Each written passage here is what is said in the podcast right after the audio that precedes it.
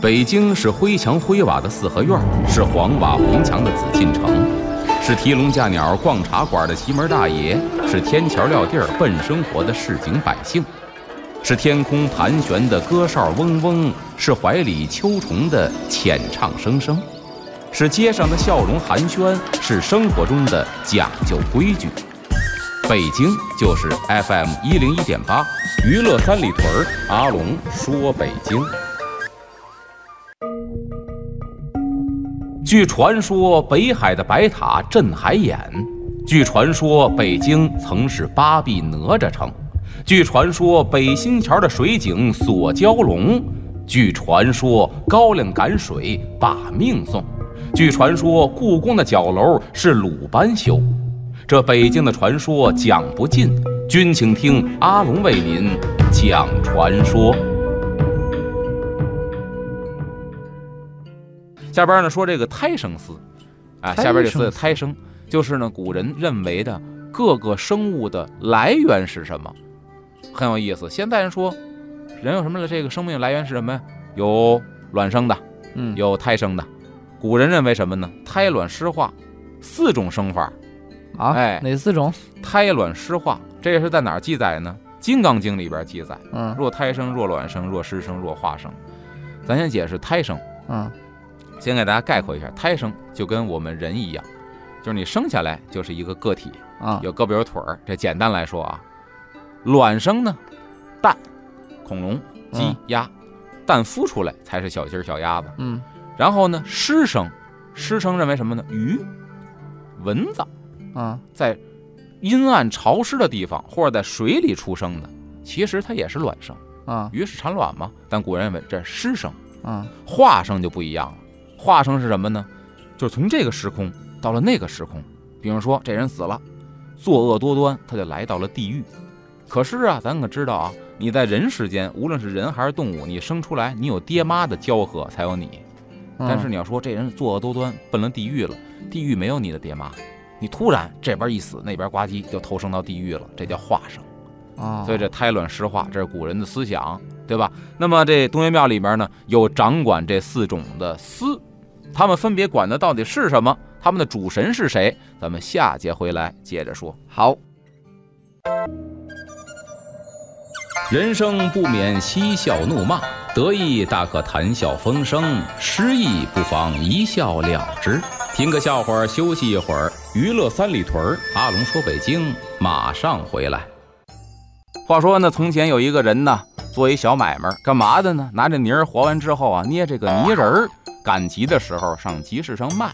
这玩意儿呢，它是孩子的玩具呀、卖的是比较多，因为是这个薄利多销啊，生意做得不错。卖完了回来之后啊，这抠门就跟媳妇儿说了，说我跟你说啊，我捏这泥人卖的还不错，但是呢，我一边卖一边琢磨，咱怎么能够省点料呢？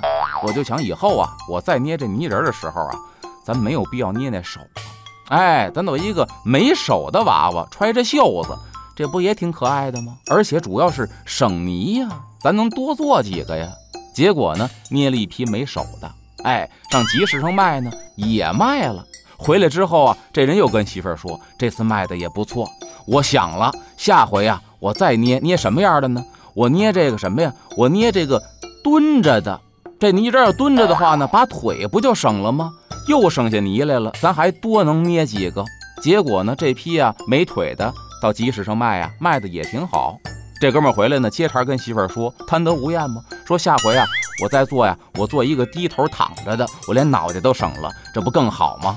等做完了，哎，给他媳妇儿看，说夫人呐，您看看这批做的怎么样？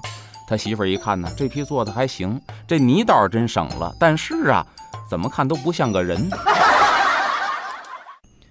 欢迎回来，这里是娱乐三里屯之阿龙说北京，我是王小宁。大家好，我是阿龙，咱们接着说这北京的传说，东岳庙里的胎生丝。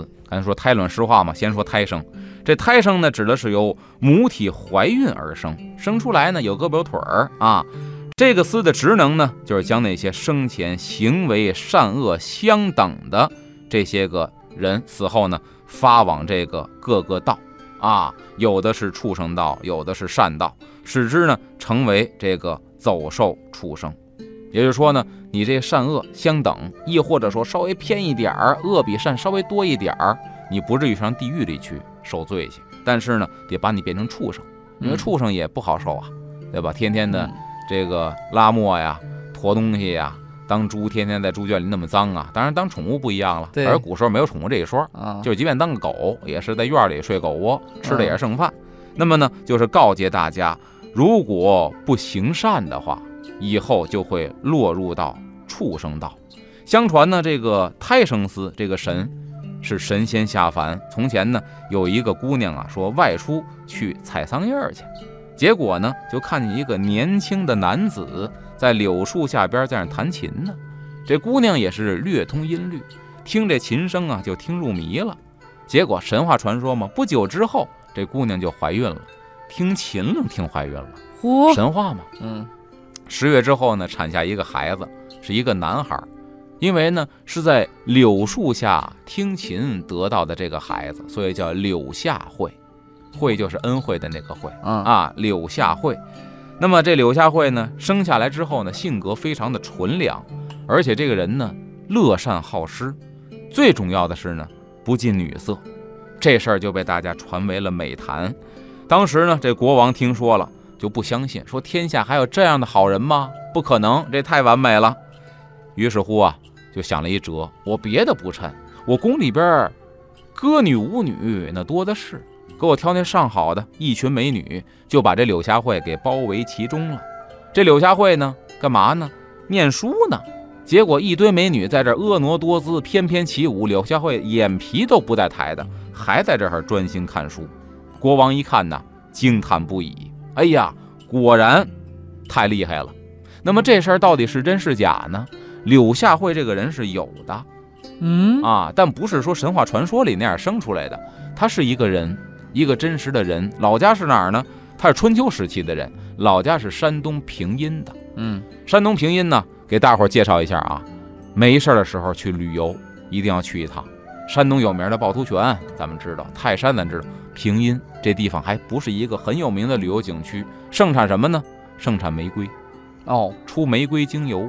这地方我去平阴的时候什么样子啊？美的是可以说让人哎呀不要不要的。嗯不要你知道这个，一到秋收的时候，好多农民打完了粮食在道边上晒。嗯有的呢压那个谷子壳啊，让那汽车从那那个农作物上压过去，嗯他故意铺在马路的道中间，让那车压，为了把那壳碾碎了。到平阴不是，道边上一摊一摊晾的不是粮食，是玫瑰瓣儿。嗯玫瑰呀、进到院子里边，那大玫瑰呀，您见过装修队儿在院里堆那沙子堆吗？嗯一大堆那么高的玫瑰堆。嗯我在那还玩了一下，就你直挺挺的脑后勺朝下，啪躺下去摔不着。嗯就那么厚的玫瑰堆，整个平阴那城里边充满了玫瑰的香气。就这种景致啊，大伙儿没去过，你觉得我怎么描述没用？您上网查一下图片也行，您身临其境感受一下也行。整个城里边道路两边大堆大堆的玫瑰，都是摘下来的。各位我估计啊见过的不多。嗯咱接着说这柳下惠，这人呢生在山东的平阴，说有一次赶路，结果呢天色已晚。这中国以前的各个城池啊，到晚上关城门，但关城门呢有一城门洞，对吧？嗯窝在城门洞里呢，可以避避风寒，他就窝在城门洞里了。结果呢，同样有一赶路的一个年轻女子来到城门之下，天色已晚，进不去了。投诉吧，周围没有旅店，怎么着呢？也想在这城门洞里啊忍一宿。结果看到柳下惠在这儿，这姑娘呢有点觉得不好意思，但是呢去别的地儿绕到其他城门呢可远了去了。嗯得了一宿的事儿，在这忍忍吧。可是十冬腊月，大雪纷飞，这天儿要多冷有多冷。这姑娘到后来受不了了，嗯再这么忍下去，准得冻挺喽。怎么办呢？这个时候啊，也不要什么颜面了，也不要什么男女授受不亲了，就跟柳下惠商量，可否相依取暖。嗯这柳下惠呢，啪把袍子一解，说：“你坐我怀里吧。”这女孩就坐他怀里，他把袍子啪一搂，就搂着姑娘坐了一宿，直到天光大亮。这姑娘没冻死。打这之后留下一个典故，大伙儿都知道，叫“坐怀不乱”，哦说的是柳下惠，所以这个人是真有的。那么咱来看啊，这民间传说呢，还说这柳下惠啊，能够算出这胎儿是男是女，就是隔肚皮看孩子，他有一双 B 超的眼睛。嗯你嗯知道吧？于是乎呢，就经常有这个孕妇啊上门找他测算。这柳下惠呢死了之后，被封为了胎生司神，立庙去祭祀他。